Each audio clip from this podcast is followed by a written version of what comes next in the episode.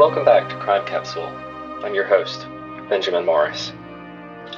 This week, we're continuing our conversation with John DeSantis, author of The Thibodaux Massacre Racial Violence and the 1887 Sugarcane Labor Strike. Last week, John gave us the backstory for the events in his book, the growing tensions between the planter class and the agricultural workers deep in the sugar parishes of South Louisiana. This week, those tensions come to a head with one man, a former slave named Jack Conrad, right at the center of it all. John, welcome back to Crime Capsule. Thank you again so much for joining us. It's very good to be here, Ben. Where we left off last week, the seeds of the massacre of November 1887 had been sown in the years beforehand. Um, we discussed the tensions after the Civil War. We discussed the conflict between the planter class and the laborers uh, on the sugarcane plantations. We discussed strikes that had taken place uh, in which these laborers were negotiating for higher pay and for more ownership and for better working conditions. Um, but something happened in 1886. There were two words that would strike fear into the heart of everyone in the sugar parishes in southern Louisiana, no matter where you stood on the class line or the color line. And those two words, which would spell disaster for the entire region, were bad harvest. What happened? The year 1886 was a disaster for the local sugar industry. And the weather, there had been a very, very cold uh, autumn. Um, when the growing began in the beginning of the year, you know, when they would first plant the, the, the crop, there uh, was cold weather. Uh, the cane did not do well. And of course, the fortunes of the planters were dictated by what kind of a yield they would get from their sugar crops. And 1886 was one of the worst years on record. And this this was particularly difficult for the planters because they had been building up slowly. They they were uh, finally starting to realize profits again. Uh, the sugar trade itself was um, uh, settling, and uh, they were able to uh, reach markets. They were able to uh, make some money.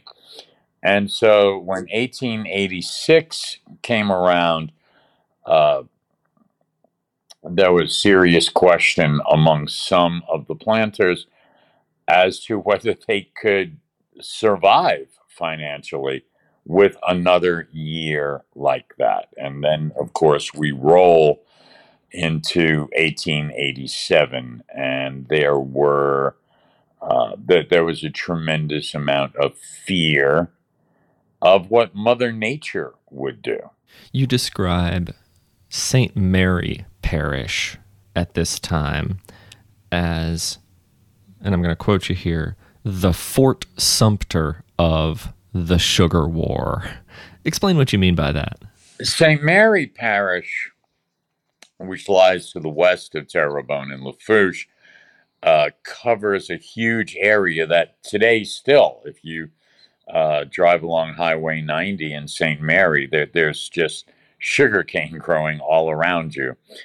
And there was the start of a uh, labor action that had occurred in St. Mary. Um, and there were the underlying racial tensions, of course.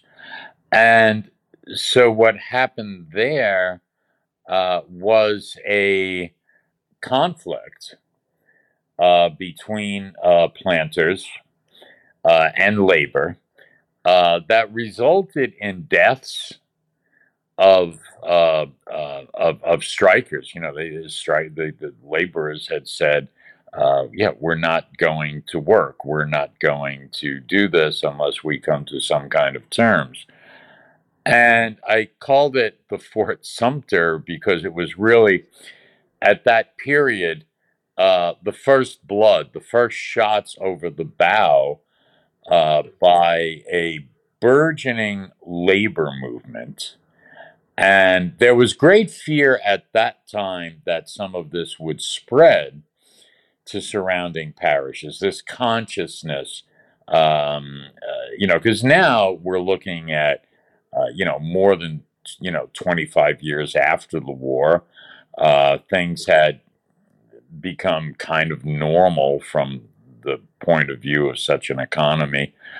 And so there were rumors. Um, uh, there were uh, labor actions and uh, rumors of labor actions.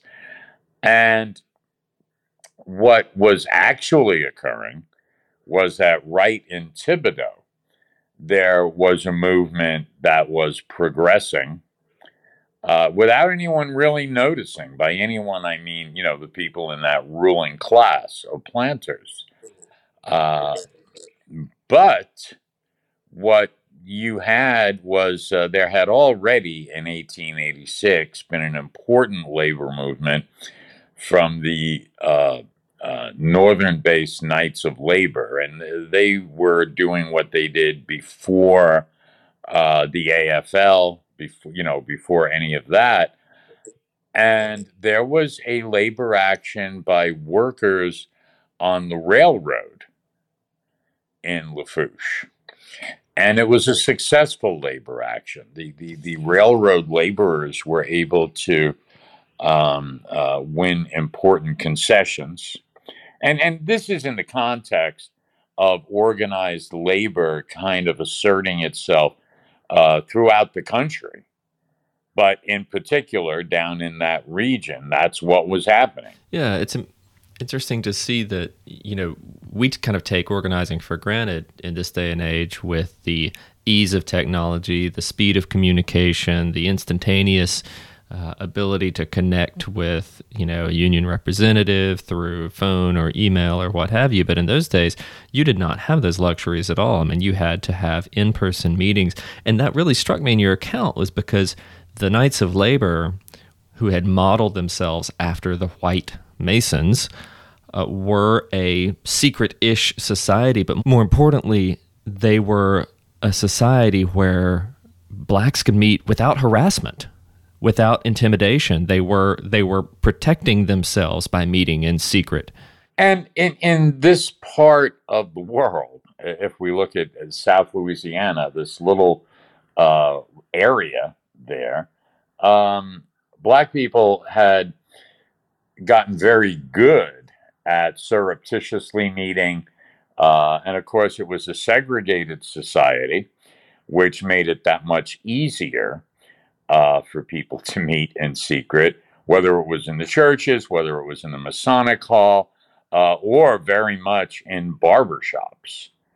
And barbershops were a big deal. Barbershops were a big deal because churches held a lot of people and who knows who might have been listening in if you were having a meeting in a church. And this is something that that got uh, was understood very much uh, during the latter day civil rights movement. In the barber shop, you know who's there. You see the faces of the people that you're talking with. And so, if something goes wrong, if uh, what you're planning gets betrayed, you know exactly who to come and talk to about it. So, in barbershops, uh, in uh, churches, uh, in Masonic halls, um, there were uh, various types of meetings that took place. Now, one of the things the Knights of Labor was very good at, it was also kind of one of the things that contributed eventually to its downfall. But the Knights of Labor did not have a strong central, like top down organization. Um, it was more of a concept, and the concept was put into motion at various places by local organizers. So, um, the national leadership of the Knights of Labor took a pretty much hands off approach to organizing that was going on in, in various industries in different parts of the country. And in the case of the railroad workers in Lafourche, that, that, that was certainly definitely true.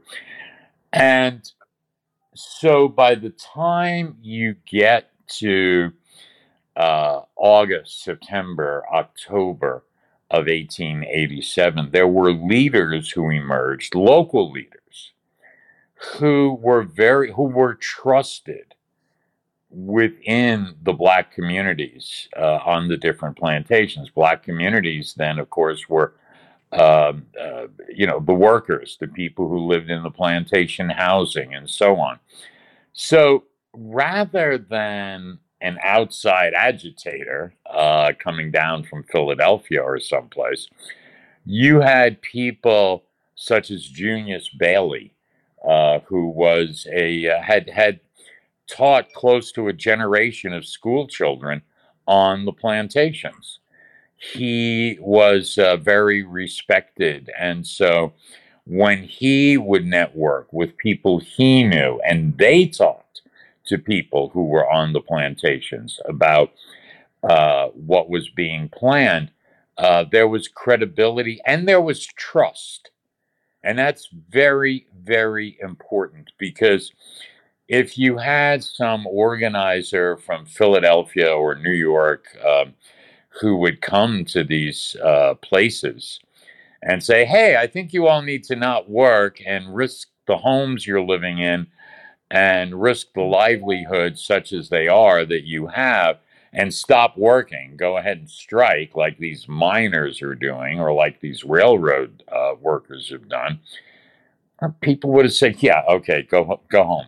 We don't want to uh, hear any of this." But it was local, trusted people who were spreading this message, and this, as you pointed out, this was at a time uh, uh, way before Twitter. And um, it, it, there's something I need to interject here in this point of the discussion. Um, I've, I've, had to speak in many different places, of course, about the, the, the contents of this book, about the story that's told. And one of the points that I have tried to, to drive home to people two things. The first is that on the one hand, what was occurring, this burgeoning movement uh, in South Louisiana, was not a race based movement. Race uh, was not, you know, racial solidarity, for example, was not a goal of the organizers. This strike that would occur was a strictly economic action. However, as the story unfolds, what we learn is that because of the prevailing culture, because of what was going on at the time, race definitely got interjected as a tool by the white establishment. And race uh, did become an issue as the clock ticked towards what would occur. Well, let's get there. On October 27th of that year, the strike that has been sort of rumored to happen in Thibodaux and uh, surrounding area, it, it begins. It begins properly. The planters uh, ignore the demands of the strikers and they declare repercussions. They call in the militia uh, from the state and they also start securing outside labor to make quota before all of the sugarcane is going to rot in place. Uh, now, you noted, interestingly, that when they call the militia in, many of the members of that armed group were former Confederate veterans. You have William Pierce, you have P.G.T. Beauregard, and they are billeted in the courthouse in Thibodaux. They even bring a cannon and a Gatling gun. And John, I just have to wonder whether it is not more dangerous to actually fire a Gatling gun of the Civil War era than it is to be fired at by a Gatling gun of the Civil War era. That's a, that's a very good question, and I think uh, that's that should have been worthy of a chapter itself. But I, yes, uh, a strike was threatened. Um, what the planters uh, didn't realize because they didn't take the demands seriously. Uh, the demands were were rather simple. There were some wage changes that were desired. Um, among those was a, a raise in hourly pay and also a differential because these these sugar operations were at the height of the work that was being done. These were 24 hour a day operations uh, when things were rolling. so the strike begins occurring. Organizers go to, and this is in October, uh, go to various uh, plantations uh, particularly in the Schriever area, uh, right kind of uh, where the Lafourche Terrebonne line is. And there were messages that were sent to the governor of Louisiana, who was himself a planter. And one in particular, uh, which was uh, a message that said, Help strikers on my place uh, invoke your authority. And so that is what was done. And uh, troops, there was a, a, a, contingent of the state militia, very, and it's and it's quite in its infancy in this form.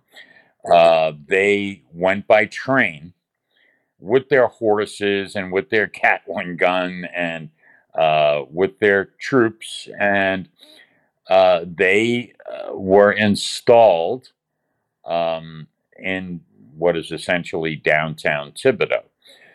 Um, now, this strike had been spreading, and the workers had laid down their tools and said, Nope, we're not going to work, not until you meet our demands. And again, this is where that trust of the local leadership comes in because these strikers believed that things would get better because of the actions they were taking. So the uh, local judiciary uh, went about issuing mass eviction orders.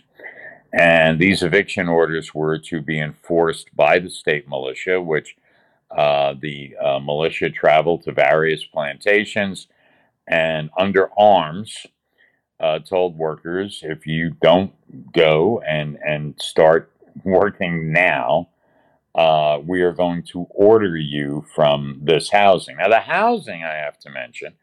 Um, these were the, the, the same cabins that were occupied by slaves 25 years earlier. But housing was part of the deal, mostly. There were itinerant workers who were living in some rooming houses. Uh, but primarily, especially uh, on, on the big plantations, uh, you had these cabins, uh, just as things had been before the war.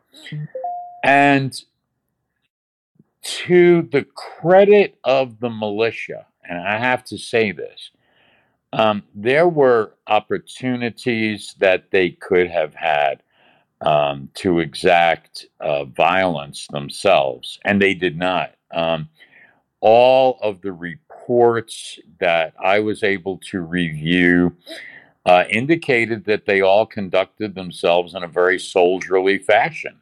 Um, and also, they resisted uh, demands by the planters that the workers be marched into the fields at gunpoint. You know, it really struck me as I read your account that moments like that confound the easy characterization of the actors in this particular story as good guys or bad guys. You know, we tend to think of the labor organizers and the strikers as the good guys, the Davids against the Goliaths, right? Um, and we think of the bad guys as the militia who are keeping everybody down. And yet, what you have is that the General Pierce refuses to allow his militia members to police the the strikers, as you say, they acted honorably towards them in those moments. Um, and you also have so the the bad guys aren't exactly as bad as some folks would like to make them out to be, but neither are the good guys as sort of noble and pure of intention as other sides would like to make them out to be, right? You have the strikers themselves arming themselves, preaching revolt and forming vigilante groups to carry out violence on their terms. And so you all of this is coming together in those weeks in November. And then what happened? There was a declaration of martial law that was made uh, not by the militia, uh, but by Judge Taylor Beattie. Now, you, it's important to understand what's occurring at this point.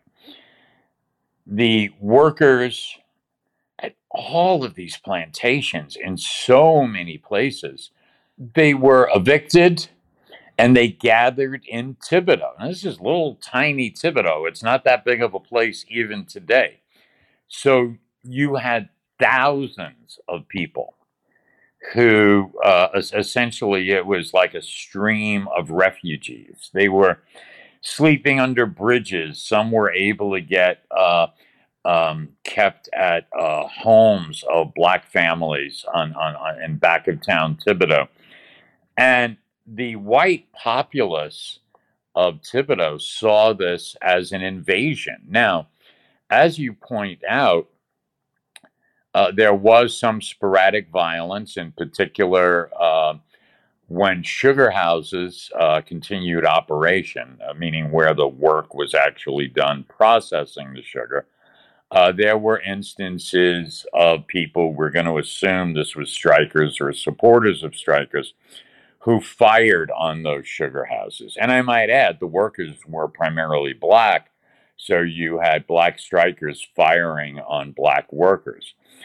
But the arms that were being used were um, not the greatest in the world. There was not an intention on the part of the strikers. And there was fear, and the fear was on both sides. Um, white people felt that they were certain to be uh, killed uh, and their properties taken because there were so many black people in town at that point and there were rumors of people being armed and things that had happened years before uh, were recirculated. Uh, social media at that time was mouth to mouth. And for uh, black people who were in Thibodaux at the time, uh, there was a very real fear that they were going to be hemmed in uh, and potentially see violence visited upon them. And this became really clear to them when Judge Beattie ordered this martial law and closed the entrances and exits of the town. There's so many, only so many ways to get in or out of Thibodaux. And there was a vigilance committee that was formed. And these were civilians who were deputized, and they controlled who got in and who got out. Um, there were a few sporadic uh, moments of violence that occurred, uh, but it was literally a city under siege. Light the powder keg for us. The state militia was gone. Uh, they had been withdrawn. Uh, there were not laws then to protect, you know, guardsmen, you know, and they were uh, very much in fear of losing their jobs back home in New Orleans, those who had employment and so on. So the governor withdrew the guard. Some people have maintained that this was tactical, but I've never found actual proof of this. Um, the guard was withdrawn. the locals were now in charge of the streets, and by locals, I'm talking about white people. And at one particular entrance to the town, uh, a road that uh, we would look on today as Highway 20, um, which leads from Terrebonne into Lafourche, there were some of these volunteers. Uh, they were serving as pickets, meaning they were serving as guards, doing guard duty. Their orders were to make sure that nobody got in and that nobody left. The idea was to keep any outside agitators from coming in uh, and so on. Well, before dawn on the morning of November 23rd, uh, two of these pickets, their names were Gorman and Molaison. Uh, they were doing their thing, you know, standing around with their Enfield rifles, and shots rang out. Molaison was wounded, Gorman was wounded. Uh, some people came to their aid and brought them to a nearby house for emergency medical treatment. And that is when the alarm begins to sound. This idea of an uprising. This was an indication that, yes, that is what had occurred. Uh, the blacks are revolting. Uh, they are, are going to take over Thibodaux. And so the male populace of Thibodaux, and, and I have to say this if you were a member of any um, respected family in Thibodaux, you were expected to uh, guard the town against this threat, whether it was real or imagined. And so they took up arms. What happens at this point is that there is a door to door attempt to rout strikers or people suspected of being strikers. And uh, this was done uh, not at all gently and not with an eye towards uh, uh finding fact. This was okay, we think this guy or this guy is involved in this strike. They are, to use the terminology that was very common at that time, idle Negroes, people who were not working at that is when the shooting began.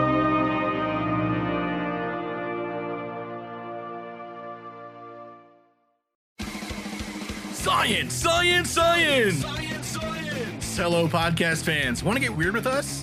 Come check out the Mad Scientist Podcast. We're a weekly show that looks at the history, philosophy, and hard facts behind your biggest paranormal questions. Did the government really pay for a psychic spy program? Yes! Is it true that surgery got its start in grave robbing? Yes! Can a roller coaster really kill you? Legally, we can't say so for sure, but sometimes, yes! Join myself, Chris Cogswell, and my co host, Marie Mayhew, as we examine the science, philosophy, and history behind the strange and unusual.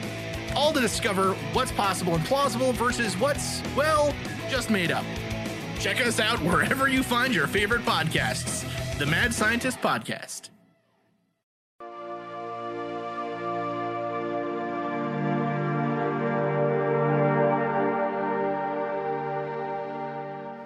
I want to take us to Jack Conrad. You have incredible testimony from his daughter um, on page 134 of your book, you have sort of two long quotes from her about what happened to him in particular. And as you had said last week, I mean, Jack was not striking. He was working as an engineer on uh, a local. Um, a local plantation for a Captain Whitehead, and he was a pay, skilled paid laborer, and he just happened to be ill that particular uh, season or month, and he was at home recuperating, not in any way involved in the protests and the organizing and the meetings. He was just at home ill, and yet he was subject to. Uh, to the chaos of that particular night. So, if you just read uh, Clarice's testimony to us, those two sort of separate separate passages on um, on 134, I would, I would really appreciate that. Actually, I'd, I'd like to start with Reverend Rhodes. Uh, and these are all sworn statements that were taken um, a few years later, uh, which we were able to locate in uh, a file in the U.S. National Archives. There were several companies of white men, and they went around night and day shooting colored men who took part in the strike, said the Reverend T. Jefferson Rhodes of Thibodaux's Moses Baptist Church, his words preserved on a handwritten affidavit on file at the U.S. National Archives, uncovered in 2016. I was an eyewitness to the shooting of my father by the regulators, said Clarice Conrad, placing the number of the mob at 50 or 60. He and my brother Grant and my uncle, Marcelin Weldon, and my mother and myself were all at home. The white men came to our house and they saw my mother in the backyard emptying a tub and they told her if they had any men in the house to tell them to come out damned quick. Before mother could tell them to come out, my father and brother and my uncle, being attracted by the noise, stepped out. Jack Conrad himself, that's Clarice's father, said he was sleeping when the violence came to his house and that the commotion woke him. I think there were about 50 or 60 men in the crowd, which was comprised entirely of white citizens who lived in and around Thibodaux, Jack said. When I opened the door, one of the mob said, crack down on him, and at that they went to shooting. Jack, his son Grant, and his brother in law Marcelin were told to line up, and they began to run.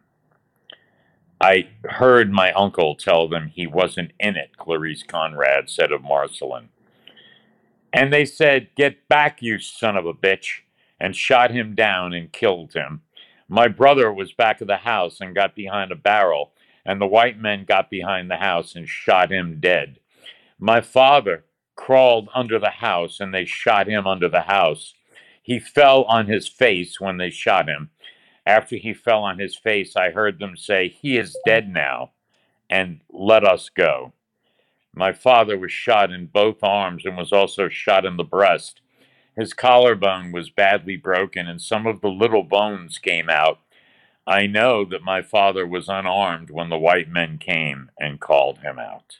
Jack Conrad named Tom Kemp and John Gollier, as well as Captain Whitehead, his employer, as being among the men who shot him. Whitehead, he said, did not appear to recognize him.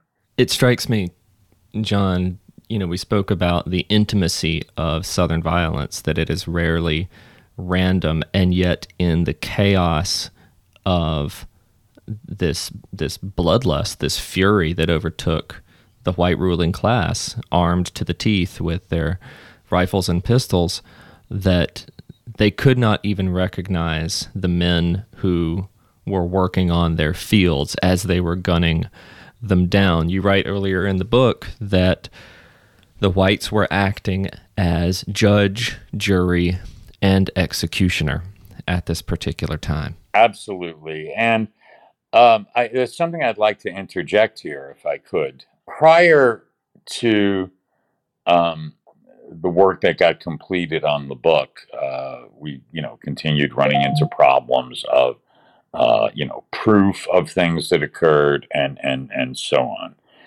And once the book was published, um, there were some memories, uh, generational memories that that were awakened. And one of the things, and this is not in the book because it was knowledge I didn't have at that time, but I, will certainly share it uh, with your listeners, which was that there were actually that core group that uh, those narratives are talking about. Uh, likely were a core group of the best citizens of Thibodaux who were under the belief that they were enough was enough. They wanted to protect their community. And so they engaged in this very ham handed attempt at doing so. But there's evidence that came to the fore later that the violence was far more widespread geographically in Thibodaux than we thought, and that actually there were mobs of people who joined in the violence um, who were not even part of this uh, group of enforcers, as it were. Uh, but the, the, the violence just swept the community.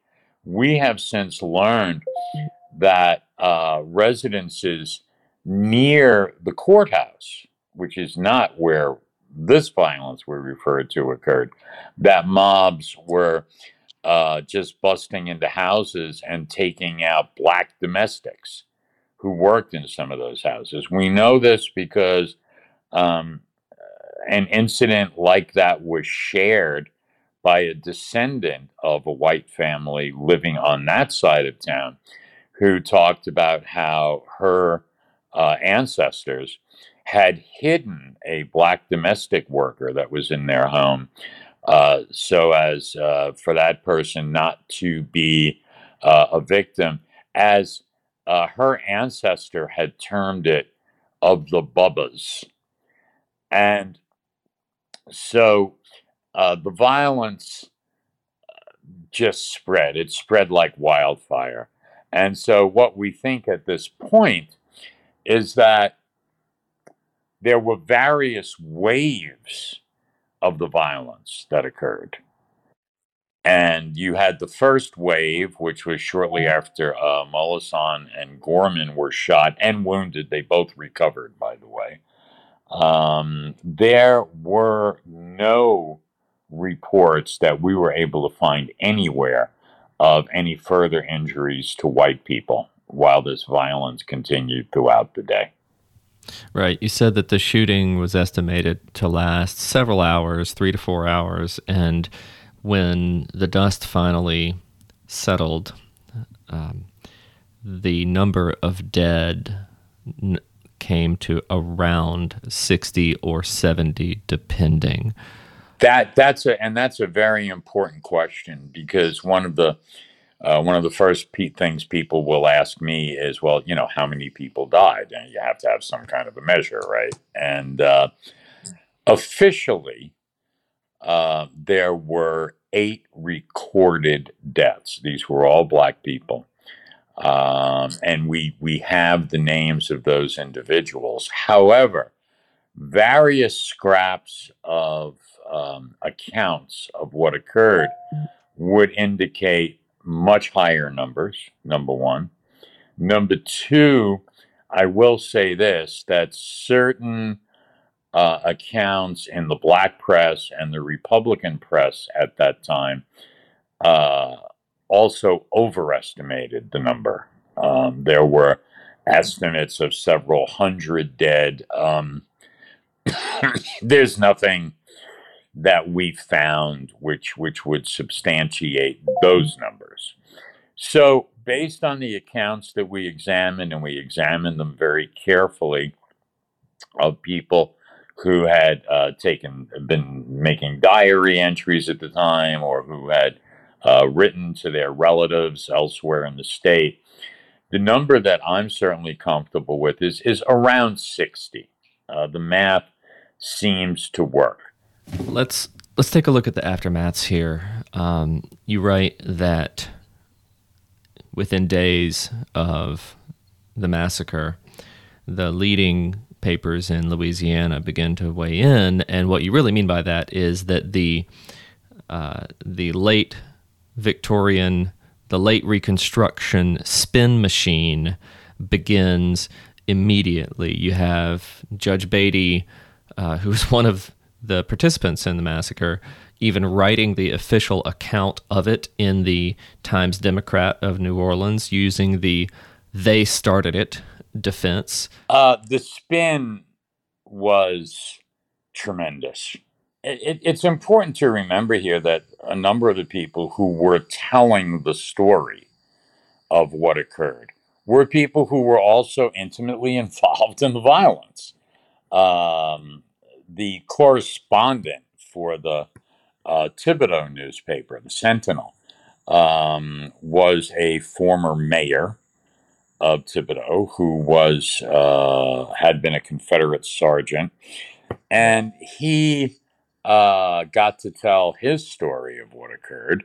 Uh, certainly, Taylor Beattie, uh, Judge Taylor Beattie, told his story, and Judge Beattie uh, in the Times Democrat had said that he would not have done anything different. Uh, the shutdown of the town, uh, the violence that occurred, uh, white hands were bloodless to him because uh, this was a matter of defending the community. And that's a narrative that has continued among some people to this very day once they were confronted with the facts that we unearthed that they had uh, people who actually said they'd never heard about it were saying once the book came out, um, yeah, we heard about that, and this was a matter of self defense because uh, the blacks were uh, perpetrating violence. And yet, the only violence that we know of on that day was that shooting of Molaison and Gorman, and there is still no clear proof of who fired those shots. So the story, um, as as the official story, as it were, that ended up being told was that uh, the blacks had been moved to violence, the whites protected their community. And this was a good thing because when the dust settled, when the smoke cleared, everybody went back to work. And the sugar crop for that year was saved. Therefore, the community was saved. And therefore, this was a good thing. Or that's the narrative that they that they imparted. And that just speaks for itself. Now, where we left Jack was he had been shot by his own employer who didn't recognize him. He was face down in the dirt underneath his own ha- house where he had crawled, and yet he survives.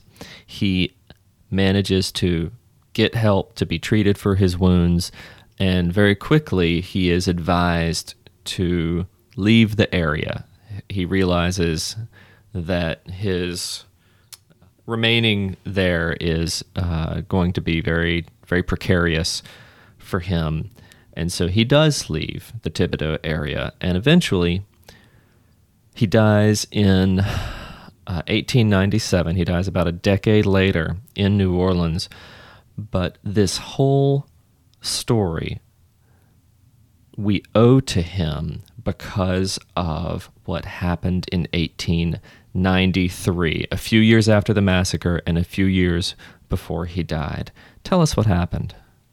There, and I, I, I should point out that there were some there were accounts in some mostly scholarly works. Uh, uh, the strongest witness to what occurred at, up to that time, up to the work we did, uh, was Mary Pugh, who uh, was a uh, plantation woman. Uh, she was in the city that day, and she had written to her uh, relations uh, about what occurred. She was certainly no fan of the strike or of the strikers, um, but that's largely what we had uh, by way of any credible uh, presentation of fact. Um, now, what happened with Jack? Um, this account is is a bit different. Jack, uh, as we had mentioned, was a Civil War veteran. Uh, he was attached to the Union Army. And Congress uh, had passed a law which said that if you were a uh, veteran of the United States Army and had served in the war, that you would be entitled to an additional pension if subsequent to the war you were injured whether that was because of work you were doing or you know and anything that was not your fault say if you were doing some roofing work and were drunk and fell off a roof. Well, tough. Not that that has ever happened in coastal Louisiana. Oh, yes. No, no, of course not. And so Jack, being a Civil War United States Army veteran, was able to apply for this special pension. Now, in order to qualify for the pension, uh, you had to give detailed descriptions with witnesses, if possible, of how you had suffered your injury. These injuries that uh, Clarice describes uh, had caused Jack problems from the get go after his recuperation. He had uh, uh, chronic breathing problems. He had, you know, upper body problems. He had taken gunshots in, in his upper body. So he applied for his pension. And inve- now nobody was investigating what happened in Thibodaux. There was never an official investigation of that.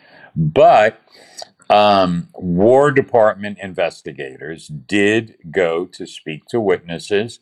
Uh, some of them were uh, fellow veterans uh, of Jack, some of whom got uh, victimized in the violence or witnessed the violence. And then there were people like the local uh, minister that was interviewed.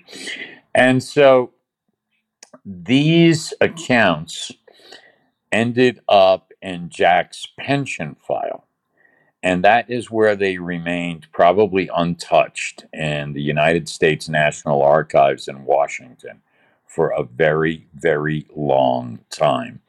Um, I'd like to say that we were really smart in, in trying to uncover this, but it was it, it was total kismet. What I was seeking to find out, not knowing that Jack was a victim of the massacre, uh, but I knew that this young man, Grant Conrad, had been killed.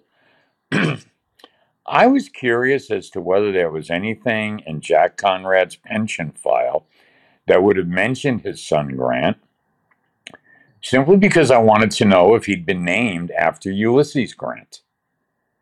I, I, I just wanted to see if there was some evidence of that. And I had contacted a researcher in DC who found the file and who told me, Mr. DeSantis, this pension file you sent me to look at is like 200 pages. And within those 200 pages were the accounts of what happened in Thibodaux.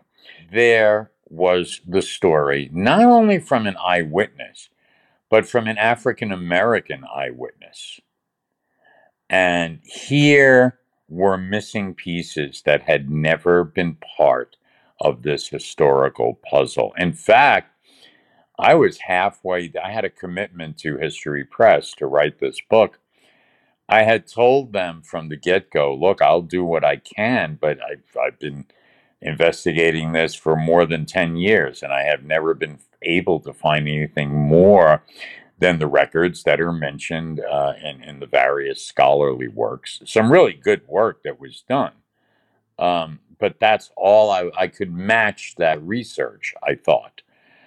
And here was more detail than had ever, ever uh, been made public. And there it was in that pension file, all because of a random question about Jack Conrad's son. Yeah, I was struck by the reproduction you have of the kind of early forensic diagram of his injuries. I mean, you have a an anatomical drawing uh, from front and from the side where somebody had to mark the entry and exit wounds for the bullets that struck him in the collarbone and in the arms. And you know, you look at this, and there's you know, this sort of um, handwritten script detailing, you know, what what happened in those moments. And here it is. Here's here's the proof. An examiner had to record those, and um, it's just a remarkable document that has survived well over a century to uh, to arrive in your hands. And what a gift! Discovery of this material um, had a profound effect on me.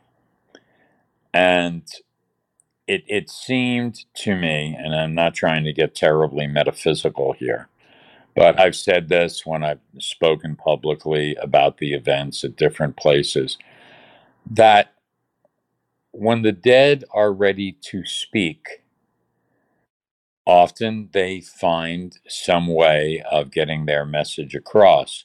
And I can't think of a better example of that than what happened with the Jack Conrad file. The last questions that I have for you pertain to what's happening right now.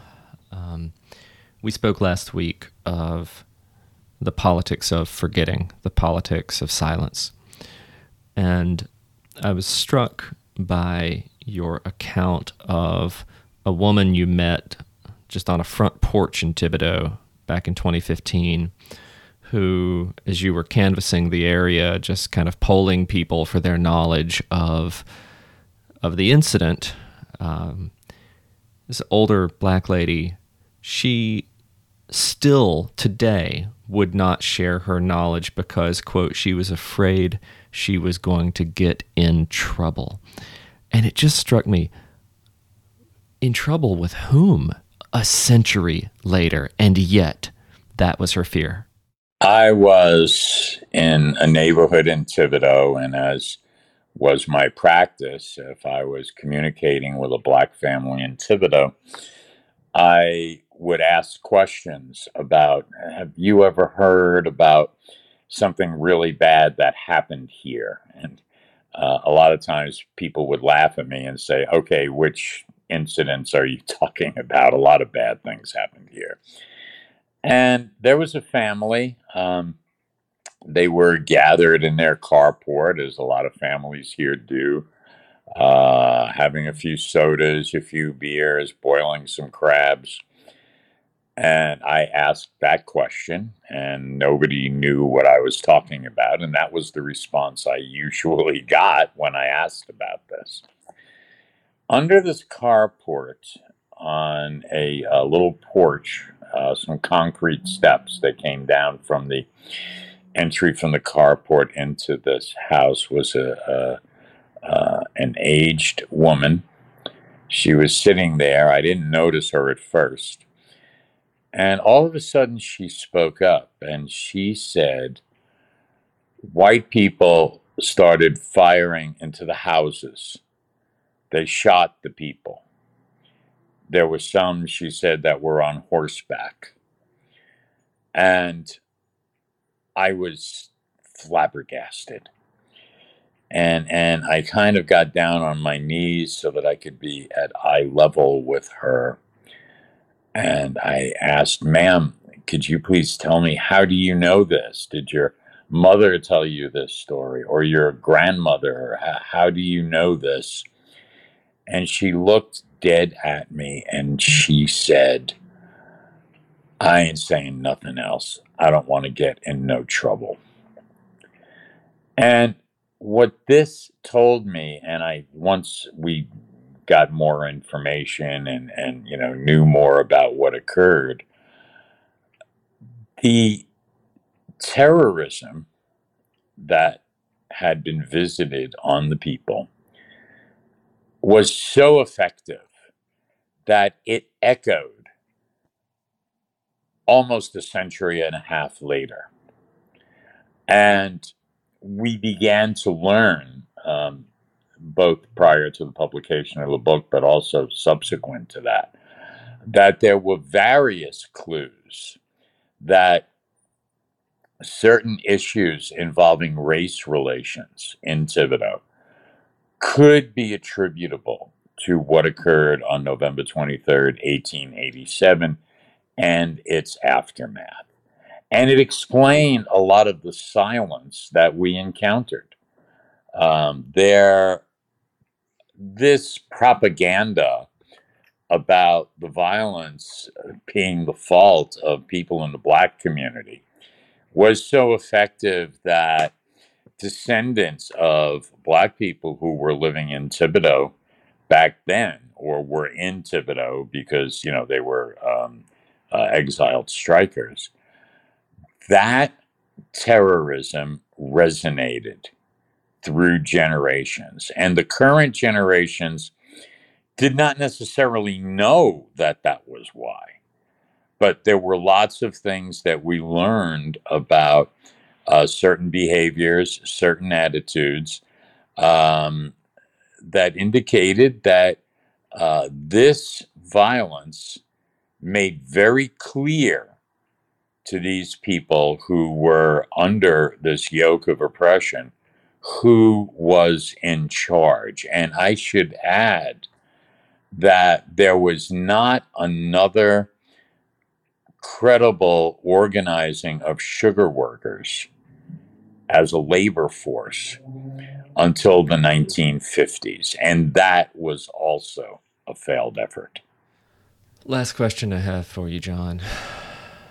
What hope do you have for southern Louisiana that it will one day be able to confront its history? I think it's important to look at that question, yes, um, within the context of South Louisiana. But I think this is a question that resonates for the nation as a whole. And what I've learned over the years in terms of uh, telling this story, but also telling others, uh, finding pieces of hidden history, uh, sometimes very much at ground level, uh, very much often in the South, but not always. My personal belief at this point is that Black Americans and white Americans are like a couple that's been watching a movie. And when they leave their discussions about it are like two two people who've seen two very different movies and the dialogue that has been missing we've had a lot of sides for lack of a better word talking at each other. But we still do not have the dialogue that becomes an honest sharing of experience in, in safe environments where and and I, I hate to put it this way um, but white people in particular um, not being able to come to an understanding of what has occurred in in our history and these histories as the events in Thibodaux certainly teach us. These histories are, are not what's in books, it's what gets told to us from generation to generation by parents, by grandparents.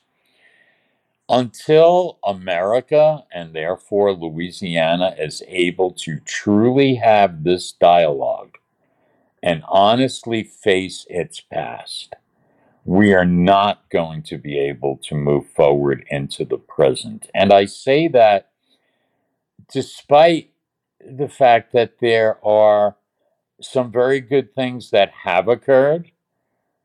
Yeah, we elected a black president, but that did not have uh, a lot of effect on the way things are. And we certainly saw that in 2016 with the election of another president and, and what occurred later on. Now, as we are looking at attempts to silence history, when we look at the legitimization of uh, taking whole chunks of history and eliminating them from that dialogue, we are getting further, I fear, rather than closer to the reckoning that we have to have in order for us to live as one community the way we were intended to. Well, your work is a key component of that dialogue that uh, you spoke about a moment ago. And this book in particular is going to make it a lot harder to pretend that these things did not happen or to sweep them under the rug. I have a few friends in particular down here whom I would rather like to toss this sucker at them and have it hit them in the head so that they cannot ignore it, but we'll save that for another time. John, thank you so much for joining us. This has been a real privilege. Thank you so very much, and uh, I appreciate the opportunity to speak with you today.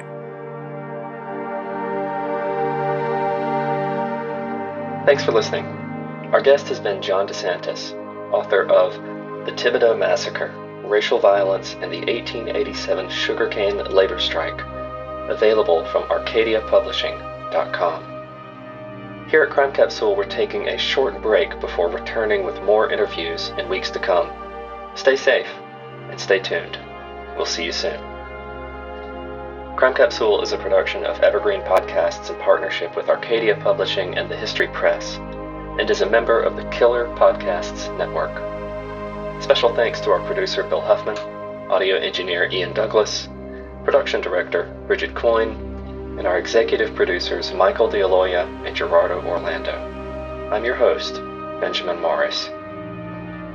To find out more about Crime Capsule and our dozens of other shows, visit us at evergreenpodcasts.com.